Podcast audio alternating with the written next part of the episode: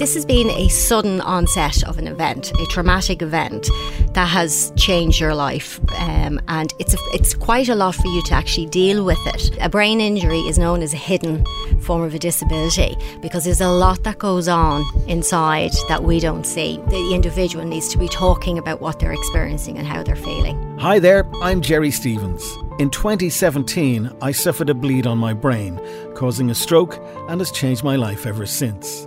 I thought it would be a good idea to speak to some stroke survivors, their doctors, physiotherapists, and cognitive experts that I've met as part of my ongoing recovery. They have some amazing stories to share and advice to give, and over the coming weeks on RTE Radio 1 Extra, we'll explore them with you. Joining me today on the Strokecast is cognitive rehabilitation therapist Dr. Niamh Rowe. Niamh, thank you so much for joining us. We have, of course, been hearing from you mm-hmm. throughout everyone's story, and you've been letting us into the little nuggets of their, their progress, and all good, which is fantastic. It's great, isn't it? Yeah. But uh, I think this is our chat with you as a person, your whole show, all, all, all Niamh's show. Um, I think maybe let's start with the basics because sometimes we forget yeah. or just need to be reminded about certain things about stroke. Mm-hmm. So, what exactly is a stroke and mm-hmm. what types of stroke are there? Okay. Um, well, a stroke, there's mainly two forms of strokes that can occur. Uh, we have an ischemic one, which is a blockage, and then we have a hemorrhage one, which is a bleed. There is another one called a TIA, a transient ischemic one, um, which is like a mini stroke, but where there's a blockage, but the body actually disperses the blockage itself. Yes. So it's really just there is a blockage of the blood flow, which carries the oxygen to the brain, and the brain needs the blood to carry the oxygen in order to survive.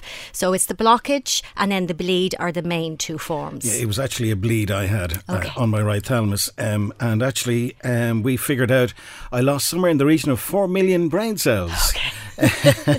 when I was growing up, a stroke was something your granny had yeah. or your, your older aunt. It was mm. a sign of getting old. Mm. Why do you think the demographic has got much lower? Mm-hmm. Is it a lifestyle thing now? I think it's a combination of things. There's no absolute reason for why somebody may sustain a stroke, uh, but some of the contributory factors is your lifestyle choice, eating habits, um, physical activity, whether you are involved in some sort of physical well-being, um, and then stress is another one as well. If you're in a highly stressful environment, so it's sort of a combination of those that can contribute to somebody um, developing and sustaining a stroke. And then there's the underlining medical reasons as well, like for Aaron, um, that we wouldn't have been aware about until the event actually occurs. Yes, so yeah. it, it, was the actual hole in the heart did, yeah. did contribute to that. Yeah. Because Aaron is as, as fit as you can get. You know, he's got he's definitely. got medals. You know, uh, proving just how fit he is. Um, now, what kind of emotional and personality changes do you think happen to people with a stroke? I think it's a journey that each individual has to go through. It's unique to each person. Um, I think what happens is, I mean, this has been a sudden onset of an event, a traumatic event that has changed your life, um, and it's a, it's quite a lot for you to actually deal with it. So the, it's like a mourning; you have to go through the different stages of either denial, anger, and then acceptance. So while you're going through all that, um, your emotions itself can be very difficult to deal with because you're trying to deal with. You could have paralysis, you could have speech difficulties um, you're not, you may not, you won't be in work anymore at this stage. Um, you're being bombarded with all medical terminology and stuff, so it's very a lot to take in. So you're you're fighting to sort of grasp control um, so the emotional side of things can be an awful lot for somebody to go through, and it's really just time the individual needs initially, and to talk. I can't emphasize how important it is to talk. It can be quite hard to talk to a loved one because they're so close to us, um, but even just to talk to a friend or a, a medical professional or somebody you feel you can trust and open up to say exactly how you're feeling. In other words, don't struggle on your own. The other side is if there's actually damage done to the part of the brain, um, which can evolve. Like initially, what people may experience is that they may have behavioural issues where they may find that they get very irritable very quickly. It's quite impulsive um, and they don't mean to, and it can be over exaggerated. Um, and then we can have the emotional lability, which is our moods can fluctuate, where we may be laughing for no apparent reason, or we may be laughing completely out of context to what's actually after happening, or vice versa. I'm very familiar with that. Yeah. We'll get to that in a moment. I think people need time um, because when you're in the hospital situation, you're dealing with the situation at hand. Uh, you've got support there, you've got the medical team around you, and you're always active because the stuff always happening to help in your recovery. Um, and I think what can happen is when you come home and you're discharged, and the medical side of things has begun to ease off, and now the family and your friends have sort of moved on. They've gone back to work or they've gone back to school. Um, you're now dealing dealing with this is the situation I'm in now. How do I move forward? Who do I turn to? So the emotional side of things could kick a little bit there because some people may feel lost. They know they want to move forward, but they don't know how to move forward. They don't know who to turn to. Um, how do I move forward? How do I get my confidence back? How do I sort of uh, restructure my self esteem level? So again, it's don't suffer in silence. Uh, talk. Talking is a huge thing. And uh, as like you were saying about the positive mental attitude, it's easy for other people to say it. It can be very difficult to feel it. But to focus very much on what you can achieve and what you have achieved. Um, you can acknowledge the difficulties that you have, um, but look at more so on, well, what can I do? I have paralysis in my right arm, but my left arm works. Okay, it may take me longer to dress myself, but but I can still dress myself. So be very positive, but always remember not to solely focus on what you can't do, but to really put the strong emphasis on what you can do. The whole key thing here is yeah. talk to people talk about how you're feeling. Yeah. Of course, something that we do need to speak about and I think it is probably the most important thing. Mm. It's not just you that has suffered a stroke. No. It is your family. Um, I think the family need to be involved. They need to be supported. Probably the biggest thing I would say is the families need to be supported in the journey as well. Um, because initially, just take for an example when you were brought in initially, you may have been, you know, in an unconscious state and Anne received a phone call. So Anne had to deal with an incredibly sudden onset of an emergency, not knowing what to expect or what to do. And as you were saying there, you know, she was bombarded with um, with a lot of support from the hospital, but with a lot of decisions that she had to make for you. Also, um, I think that following on, I think families do need to be mindful of themselves as well during, especially the early acute stage of the hospital. Um, families will stay with you no matter what, right? Because they love you and they want to stay with you quite often they forget about their own health um, and they will stay and they will go quite often without eating regularly, without sleeping. You know, their whole routine has been thrown upside down. So, from the, especially the early, just say the acute stage, if there's any families currently in that stage, look after yourself. You need to get your sleep, you need to be hydrated, um, you need to be eating jot down questions that you have because it can be very overwhelming. Jot down questions and ask to speak to some of the medical team about it. But pace yourself as well.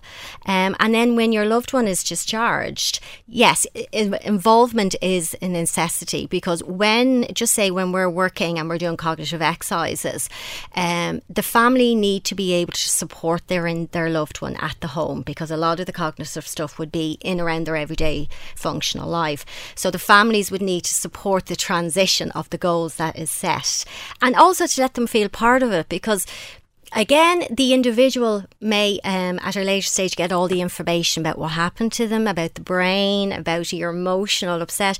A lot of the times, the families don't receive that education.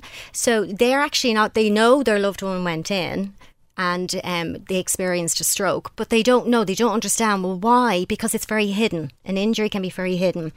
So they, they may look and say, but they said everything was fine and now Gerry is doing this or Gerry's doing that and they don't understand that so they need to be educated as well yeah not all injuries are obvious no, as as you were saying yeah, before um, if somebody has a broken leg they've got a crutch yeah. so you wouldn't ask them to yeah. run around or whatever you know mm. so when you're recovering from a stroke um, people say he's fine he's grand he's he's, he's getting around and mm. he's he's always back driving and things like that mm. you know but they do need to be mindful there's a lot of inner things going on it is known known, um, a brain injury is known as a hidden form of a disability because there's a lot that goes on inside that we don't see. If there is a paralysis, we can see it.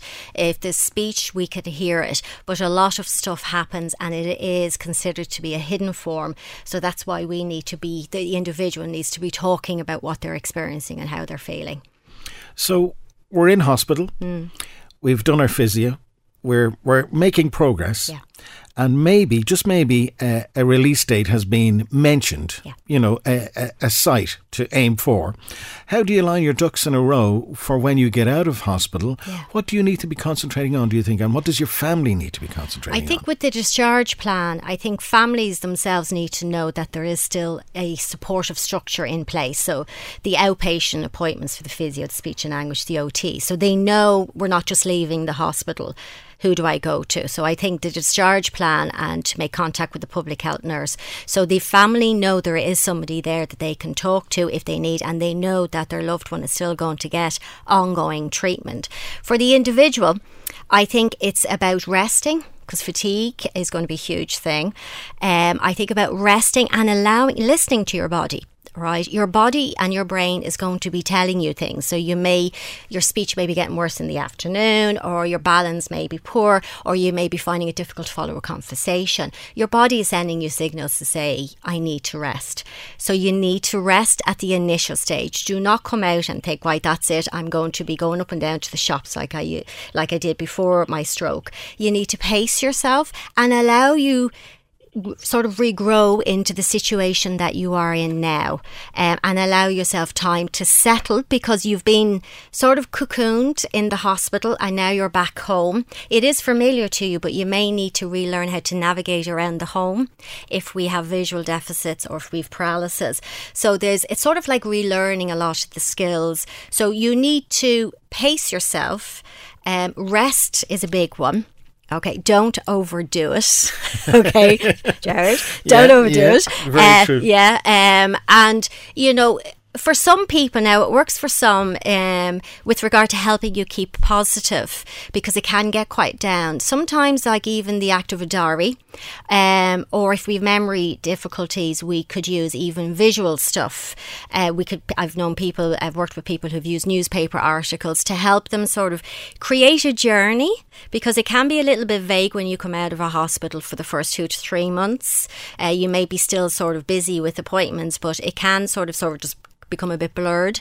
So even just to keep a diary, if we have writing difficulties, you know, you could even talk into your phone. There's lots of technology out there that you could do. Use your computer. But what it is, it also helps you when you're having days that you're feeling down to look back and say, well, actually, last week I did quite well in the physio or you know I, I went with Anne to the shops or something you know so you can see your improvements when you, needed. Yes, goals and progress. Yeah. Once you start measuring things, you will see your progress, yeah. and I think you'll get a better idea of being realistic about you know the time frame for, yeah. for making that progress. At what point should we consider returning to work? When does that become an option? Um, it's rehabilitation is a journey Okay, it is not a. It's it's in some ways it's a bit of a marathon. It's not a sprint. So I would not be recommending somebody after three or four months to be right. I'm fine. All my appointments are over. I'm going to go back into work. Um, I would suggest a gradual transitional phase back into work. Um, and I would suggest that you, instead of just jumping in headlong, I would look at maybe look at what you actually do, what sort of work you do, what sort of cognitive skills. So that's your thinking and learning skills used. How am I? Because you may be fine in the home, you may be fine with your friends, but when you're in work, it's a completely different situation. Um, you've got to make sure your fatigue is managed. You've got to make sure your attention levels are are okay and that you can retain the information and recall it. So it's a different kind of environment. So I would gradually work back into it. So I would look at exactly what would my duties be in work and maybe do little trial runs um, outside of the work environment to see how am I with planning. You know, can I plan plan an activity for the family? Um, can I go through all the different uh, sequences of stuff that I need to do? Uh, so you're not actually putting yourself in a situation that you're back in work and you're discovering that there's still some hidden difficulties difficulties there that I haven't addressed. Um, I'm a very much a big advocate of going back out and socializing and getting back out, reintegrating back into community to get your confidence up as well before you go back into work. And then if you're unsure about whether you know the work is exactly what I need to do at this moment in time.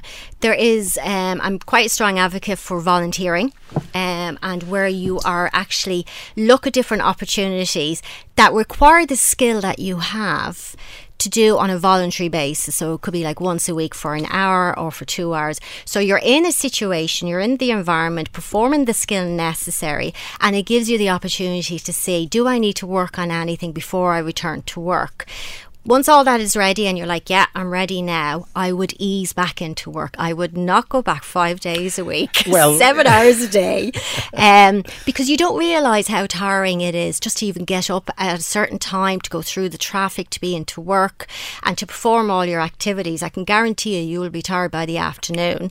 So it's easing into it. Speak to your your your boss um, to see about could you maybe reduce your hours, possibly do the morning time if your fatigue is good at that, like if you have a high level of energy at that stage, and ease into it. Um, and then gradually build up from there. The symptoms of stroke uh, and how they present, yes, are uniform and sort of across the board, but how a person deals with it and their recovery is individual right it's it's very much your own story so you really have to listen to your body and your brain when you're dealing with this the situation, just say about the restaurant, um, I've heard quite a lot of it regarding going into shopping centres can be very intimidating. And as you said, your brain, we take for granted what our brain does. It processes and takes in every single thing we see you know we we smell we touch we hear everything. And that can be very overwhelming because after a stroke what could happen is is that it all comes in at the same time and your brain cannot decipher it and sort of separate it out to say i can hear the somebody talking in the background. I can hear somebody dropping a fork but I'm going to zone them out and pay attention to the person in front of me. So it can be very upsetting. And so the idea behind that, and that is quite a lot with your information processing. And with attention, it's your selective attention side. So it's again about seeing can you retrain your brain to do that skill or else you compensate for it. So the way I would suggest is is that you gradually work your way into that. So if you're going to the shopping centre, um, I would initially if you find if you go at an earlier time, so it's not busy, can I just say, my local shopping centre every Sunday morning from 10 till 1 yeah. is a sensory Yes. Uh, respectful or sensory geared yeah. shopping centre. So the lighting isn't fluorescent. Yeah. Okay, fluorescent lights actually still affect me. A, bright yeah. fluorescent light is very strong. Um, also, there is no background music. Yeah. There is no music at all. Yeah and you can actually it, it, makes a huge difference. It does. If your local supermarket doesn't facilitate such a service you still need to get out. You still need to be able to go to the shops. So you you gradually build up your sensory input. So you go maybe when it's quieter when you know the kids aren't, you know, the kids are in school or something. It's not um, in the evening time when everybody goes to the shops, and you gradually work your way into it. Some people, if they get overwhelmed with the auditory, which is the sounding side of things, what may help is to bring your um, sort of music that you listen to as you walk around the shops. Light, kind of white music, which is like no loud, no voices, no words. Wall- wallpaper kind of music. Yeah, so just yes, relaxing yeah, yeah, generic. music yeah. um, that will, could soothe you so you don't actually have to deal with the external sound that's happening going around. Now, I'd only advise you do this in the shopping centre. Obviously, I wouldn't want you walking around that you can't hear stuff outside. Um, but also, then, just to, if for some people with anxiety as well, the idea of even going into the shopping centre may be too much. So, again, for that particular individual, it would be, well, let's just work on small baby steps. Let's just work on getting you to the shopping centre and to the door. Then you go home. And then you build up. So you what you're doing is you're sort of providing evidence for your brain to say, I can do this. I have done this. Now I'm just going to push it out a little bit more. I'm going to walk into the lobby. Okay, I'm fine with that. I don't want to do any more. And then you come home and you build up. So that way is sort of like a retraining of your brain to say, I can deal with the information that's coming into this to a certain point and then I'm going to build up on it. So again, it depends on the individual. So it's a case of if we're going out for lunch, is to um, sort of maybe try and go at a time that it's not busy um, to maybe sit near enough to maybe if you want near enough to the door. So you have access to get out if you need to. If you feel it's getting a bit overwhelming for me I can just walk out. I don't have to walk around everybody. And then maybe try and sit so there's the kitchen isn't in front of you so you can hear all that sound. You know try and have position yourself in the environment to minimize the input that your brain has to deal with. Now, you run cognitive rehabilitation therapy classes. Yeah. At what point do you think someone is suitable mm. to attend? I think, with regard to whether it's a group, because I also provide individual um, CRT cognitive rehab therapy, with the group scenario, I think the person, it's ideal, cognitive rehab should be offered within three months of discharge from hospital. But that's the best research has shown. It's the best time for the individual to click in because things have settled. They are out of hospital, they're back in their home, and they may have more insight into some of their hidden difficulties that has transpired since the stroke. Um, they because I think insight is a big thing that we need to look at as well, and in some way they need to be open to want to go to this and to talk about it and to acknowledge yes, I do have some difficulties in order to also look at what I can do as well. So we, as soon as possible, but not too soon, because if somebody just literally comes out of hospital, it can be very overwhelming. They just want to get home. They just want to go back home, um, and they may not be ready. So you have to be emotionally ready as well to go into a group scenario and to be able to talk about your experience and what difficulties you are experiencing on a daily basis. So ideally within three months of discharge. But sure, I've you know, I've worked with people who were 20 something years post. Um, and again, you know, you do need it. You, people need to be educated and so they can understand what happened to them. Each individual needs to have a journey and goals that they want to aspire to. We're human beings. We, we want to do that. We want to keep moving forward. And that's what the whole rehabilitative journey is about.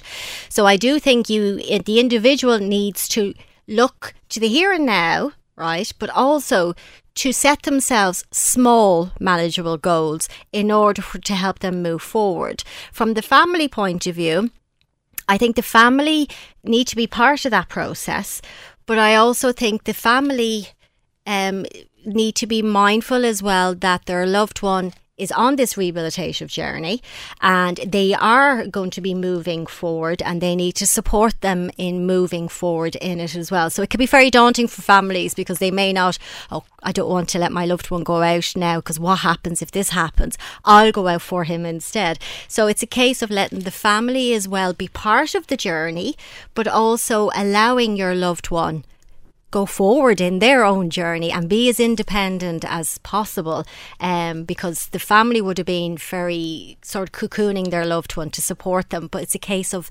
letting their loved one go slightly to get their independence back and move forward as well when you were offered mm. uh, to run this new course, which uh, we attended, and um, it was over four months, there was a dozen lucky people were picked for it to yeah. attend attend the, these uh, stroke rehabilitation therapy classes yeah. in Ardee, uh, which was uh, put together with the HSE and yourself. Yeah. Tell me, when they had the idea and they went to you, yeah this has never been done before. What what what crossed your mind? Um, well, it's it's something that I'm very passionate about. Um, I love working and supporting um, people in general anyway. So, and it is something that I've seen over the years because I've worked it for 17 years in Neuro Rehab that there needs to be support and peer support is very important. So, when I was approached and asked, um, I submitted a proposal saying I would love, because I really do believe that people need to be educated first on the brain injury side of things. So, I was, I laid out a plan of eight weeks of brain injury awareness education. So, to give insight into the group about what was going to happen, but also help them understand what exactly happened to them what is the functions of the brain, why they may be experiencing some difficulties.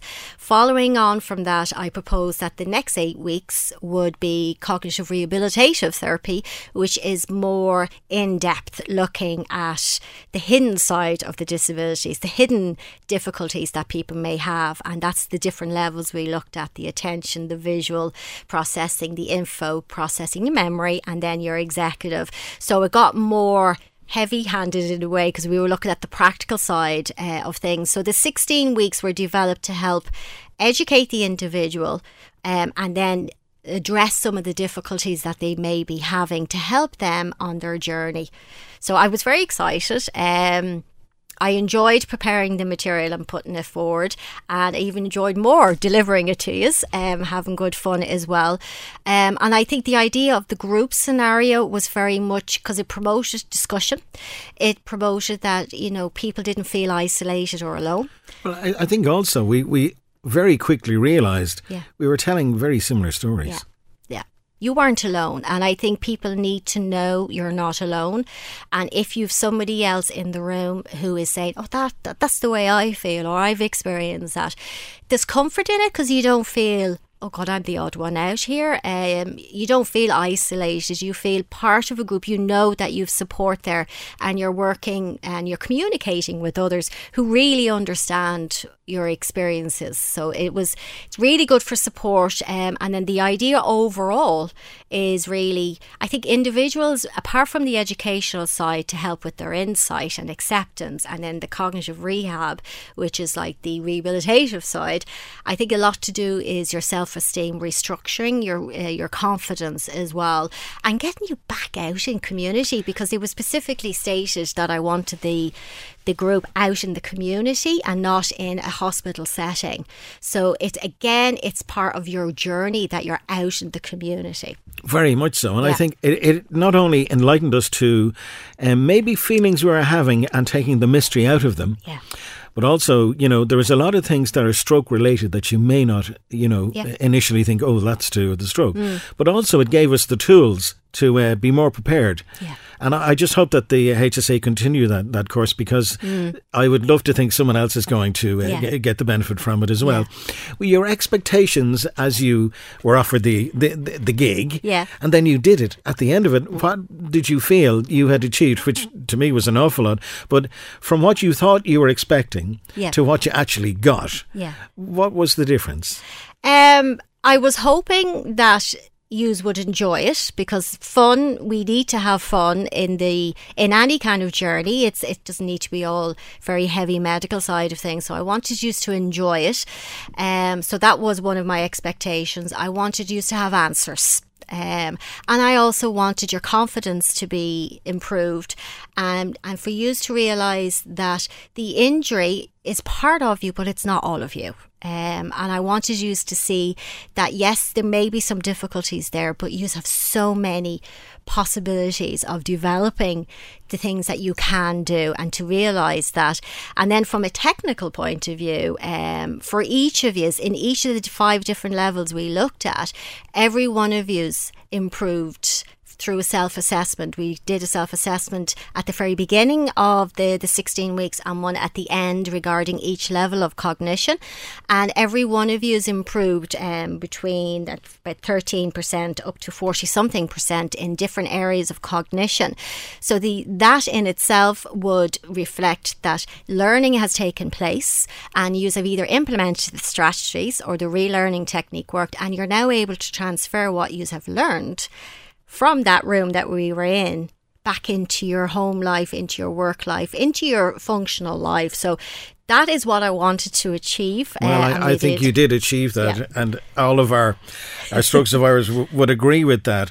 And uh, as I said, I, I, just hope that people do continue to do that. Yeah. You know, the HSE keep it going because I do, it is groundbreaking. I, I, well, the idea to me, from an outsider, sounded yeah. very groundbreaking, and I think it was, to be honest, because it's equipping you and it's giving you tools to work on, even when you're not there. We still have the idea and the recipe, and as long as you keep applying it, it, it will work with, without a doubt. You know, uh, Niamh, if, if, people want to get in touch with you, do you have a website? Can we check out uh, where you are and what you yeah. do? yeah. Um, they can contact me at Dr. Niamh Rowe, that's my website, or email niamhrowe.crt at gmail.com or my mobile 089 4037041. Niamh, thank you so much for joining us Thanks on the Strokecast. Take care. Get in touch on Twitter at Strokecast IRL or on Facebook. The Strokecast is produced and presented by Gerry Stevens. The executive producer is Al Dunn. It's created by Unique Media.